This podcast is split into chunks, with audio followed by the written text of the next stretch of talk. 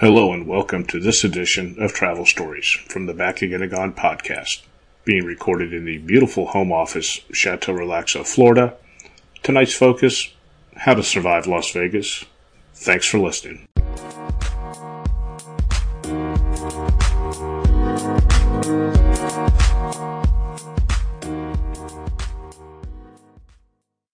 So this past week was an extended stay in Las Vegas, a total of 5 nights. Spent the first 4 nights at the MGM Grand, and then the last night at the Rio before punching out on an early morning Friday flight. A couple big differences between the two hotels, and not so much on the quality of anything, but just the people working there. At the MGM, I was greeted from everybody, from the guy that opened the car door of the taxi to the security folks at the elevator. Everybody was very friendly.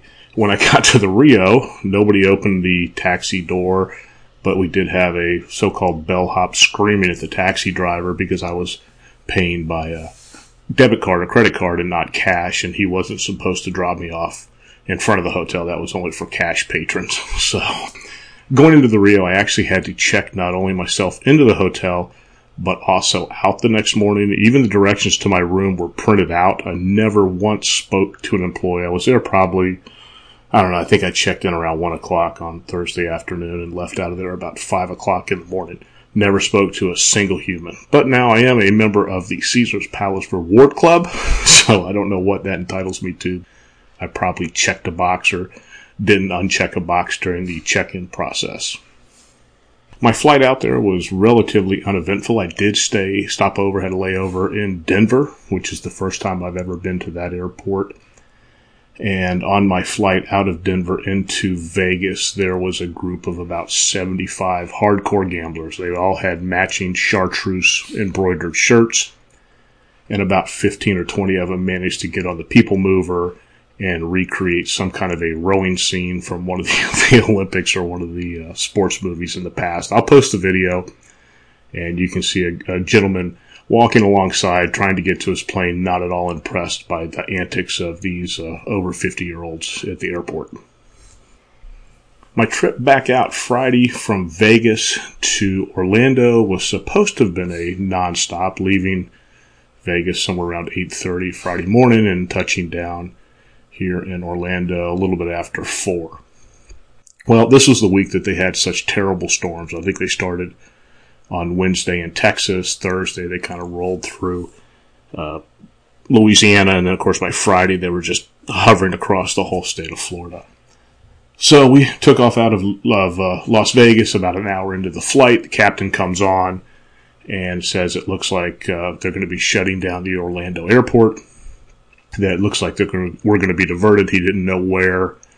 So I immediately pulled out the FlightAware app, put in my flight number, and discovered that we were going to be touching down in New Orleans. And sure enough, about 20 minutes later, Captain came back onto the PA system and told us the exact same thing. So we ended up landing in New Orleans somewhere around 2:30 in the afternoon. Got off the plane, which is never a good sign. As soon as they take everybody off the plane, you're in for the long haul.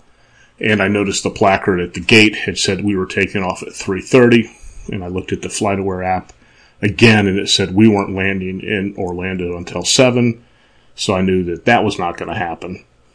And so what had actually happened was that during the that afternoon, they had canceled several of the New Orleans-Orlando flights. And so we had several, probably about 30 or 40 open seats on our flight, and they decided to board some of those stranded passengers, for lack of a better term, on our flight. So somewhere around, I guess, 4 o'clock, 5 o'clock, they call for us to begin boarding. And, of course, there is just a bum rush of people for the gate. The gate agent quickly got overwhelmed and said, look, this is not going to work. I mean, there was probably 10 people deep and about 10 people wide just clamoring to get back on that plane. So she asked how many people still had their original boarding passes from the flight out of Vegas. Most everybody did. And she said, look, we're just going to kind of save us some time and go back to the standard Group A, Group B, Group C boarding. And then those that were from the other flights were just going to get seated last. We had plenty of seats. And so that worked out really pretty well. Got on the plane somewhere. I would say we were boarded by, 5:30 or so, maybe quarter after 5. And so we're sitting there, and then all of a sudden, the gate agents, about 3 or 4 of them, come on the plane, and they're now going passenger by passenger checking ID. And so I actually tweeted to Southwest Air. And Southwest usually does a pretty good job of being responsive. Whoever monitors their social media accounts does tend to want to play a little bit and have some fun. And so I kind of sent out a tweet and said, you know, are we really going to check everybody's ID on this plane? Well, what had happened was they had let, you know, these other passengers on, but you know, they didn't have a ticket for our flight. So still about 30 minutes later, they were going passenger by passenger. And what had really happened was that there was no record of our flight. You know, we were scheduled to go direct from Vegas back into Orlando. Well, we had stopped in New Orleans, but there was no way in the computer that they could put these additional people on our flight. And that's what was causing the problem that would not release our paperwork so that we could take off. So somewhere about, I don't know, almost 7 o'clock New Orleans time, they got it all kind of squared away, and I don't think, we made up a little bit of time, but I don't think we landed in Orlando till probably 9 or 9:30 that night. Now, when it comes to Vegas, I've been traveling here for business probably the better part of 15 years, and whether it's you're coming out here for business or pleasure, Vegas can be a grind. I'm not much of a gambler. My friends tell me that I tend to play with scared money. And that's why I always end up losing or barely breaking even. I don't ever have any of the big takedowns that you hear about. Vegas has earned the nickname Sin City, and there's a reason for it. I mean, cannabis is now legal. And so we were heading down the strip, I think it was Sunday afternoon, and there was a guy in front of us that him and his buddy were pulling on probably the biggest blunt I've ever seen. You know, I'm mid-50s. I'm looking around, and most of the other people are my age, and we're all just kind of in total bewilderment because we all recognize that smell, and it's just pretty much displayed out in the open. I don't think the police, with it being legal out there, spend a lot of time, you know, hoofing down people on the sidewalk that want to get high and walk around. And booze is the same way. Booze is completely legal. You can take your drinks wherever you go. It's kind of like New Orleans, same way. I think Key West is very similar to that. So just be aware if you're walking around with your teenage kids and they suddenly start smiling, or if mom and dad start getting a contact high, there's a reason for it. A couple things about Vegas is it is solely designed to separate you from your money. There is a whole psychology behind it. You know, when you go to Vegas, I really think that not only is it Sin City, it may be the mirror capital of the world. You've never seen so many mirrors. Your hotel room's going to have the walls lined with them. The casino's going to be filled with mirrors and flashing neon lights. And you know what? That's all to confuse you and to make it tougher and tougher to get out of that casino, because as soon as you walk out of that casino, their income stream is dwindling very, very quickly. You'll also notice that elevator buttons don't say lobby. They say casino. No matter where you go on a property, you're more than likely going to be going through the casino to get there. The restaurants are on the other side of the casino. Any of the events are on the other side of the casino. When you check in, when you check out, going to the elevators, you're going to be going through a casino. I mean, it's all done very, very psychologically. Some of the things that most of your hotel rooms will lack is a clock. They don't want you having any idea what time it is. More than likely, you're on a different time zone anyway. So they don't want you knowing that, hey, your internal clock may be saying it's, you know, 3 in the morning, but Vegas time, it's still midnight. Your room is not going to have a coffee pot.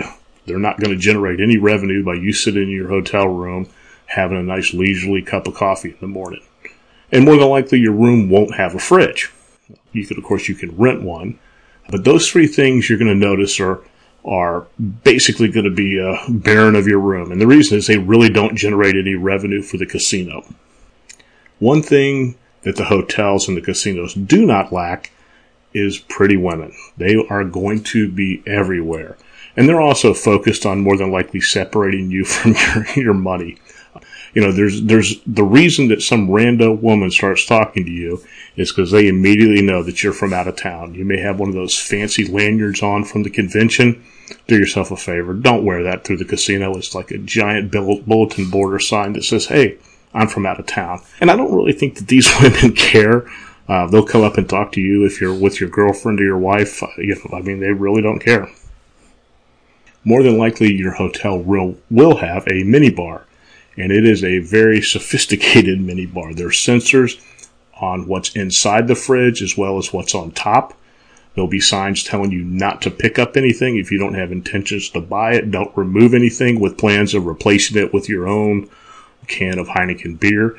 You know, as interesting as the Dr. Sex Kitten box of fun looks, don't pick it up to see what the contents are. Just leave it alone. You can't put your own stuff in the fridge.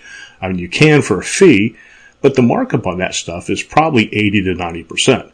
You know, I got stuck on the last day there. I actually had to buy a tube of $11 toothpaste. When I got to the room, I really had hoped that it was going to be filled with gold toothpaste, but it wasn't. It was just your typical Crest Plaquebuster 2000 toothpaste. Food can also be crazy expensive. I paid $24 for two pieces of pizza at the MGM Grand and a soda. You know, if you're near the Strip, there's a CVS and a Walgreens just past New York, New York. Great place to stock up on a lot of those late night munchies.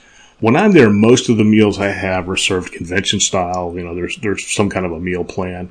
But outside of the event space, the food is really good. It's just expensive.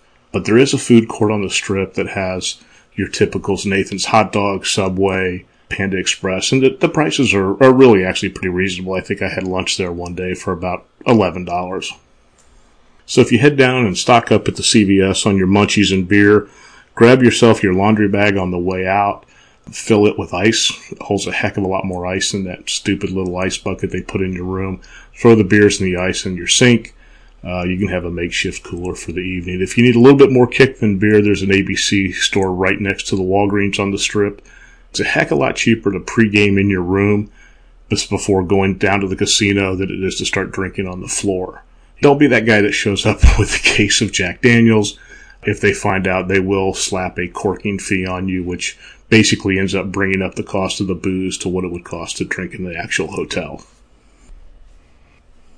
The other thing that you'll notice in Vegas is that distances are very deceiving. For instance, the MGM Grand is a little over 6.5 acres, 380,000 square feet, and somewhere on the north side of 6,500 hotel rooms.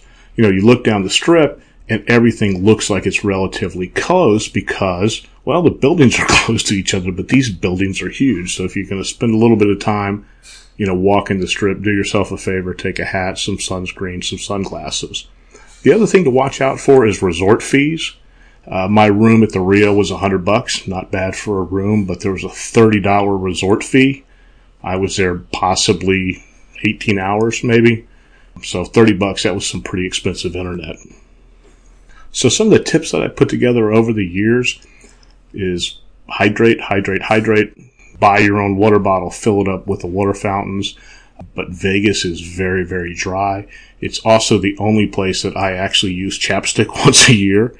Between the water and the ChapStick, it does tend to help you from drying out a little bit. You know, do yourself a favor, pack some snacks so that you don't have to run to the CVS or the Walgreens. For me, when it comes to jet lag, I stay on the Eastern time zone. It can be brutal. It means I'm getting up at 3 or 4 in the morning and going to bed at 8 o'clock at night. But for me, it just works out a heck of a lot better. If you're there for a convention and you plan on drinking and it's an open bar, do yourself a favor and pace yourself. You know, more than likely, you're going to be on a different time zone. Your body's going to, internal clock is going to be completely different. You're going to be hydrated, and alcohol hydrates you even more. So just be cautious of that. Bring cash with you. The ATMs charge anywhere from $7 to $8 for a transaction. And plus, you're going to be giving tips to everybody. I mean, from bellhops to doormen to waiters to bartenders. It's definitely a very cash-intensive place. Casinos are cold. If you tend to be very cold-natured, pack a jacket. If it's your first trip to Vegas, let your bank know. If you're used to traveling around the Orlando area and then suddenly you show up with a transaction out in Vegas, more than likely your bank, if they don't know that that's part of your routine or that you're going there, they're going to shut your card off immediately. Take a few minutes and join all the reward clubs there are. There's tons of them, from Caesars to M-Life. You don't know what you're going to get, but it only takes a few minutes to sign up for them. You'll get a whole bunch of emails, of course, and you can filter those through and get rid of them later on. You know, it may save you a few bucks or entitle you to a couple upgrades while you're out there. If you're into social media, use those hashtags. You know, those A lot of those casinos and hotels follow those. Again, you never know. You might get an upgrade. You might get a couple free drinks. One thing that I did not know till this year was that you can't hail a cab on the street. So the only place that you can really get a cab is at the hotels or casinos. And the other thing is verify your check-in time. Most hotels won't let you check in before 3 or 4 o'clock. In the case of the Rio, I checked in at about 1 o'clock and ended up paying an extra $20 for the 3-hour early check-in time. You know, Vegas isn't completely about money. There's plenty of free stuff to do there. You know, Caesars offers a free live statue show. They have probably a 50,000-gallon aquarium. The Bellagio, of course, has their fountain show that goes off about every half hour. Circus Circus has trapeze and a high-wire act. The Flamingo has a flamingo habitat. Duh. The Golden Nugget also has an aquarium. The MGM Grand has a lion exhibit. Never saw it the 4 days that I was there, but I kept hearing about it. The Mirage has a volcano that goes off about every hour. The Rio offers a masquerade aerial show. And the Venetian is worth walking through just to see the sights of it. The Venetian is just a gorgeous, gorgeous property. There you have it. I hope that helps you to survive Las Vegas. Have a great day, safe travels, and thanks for listening.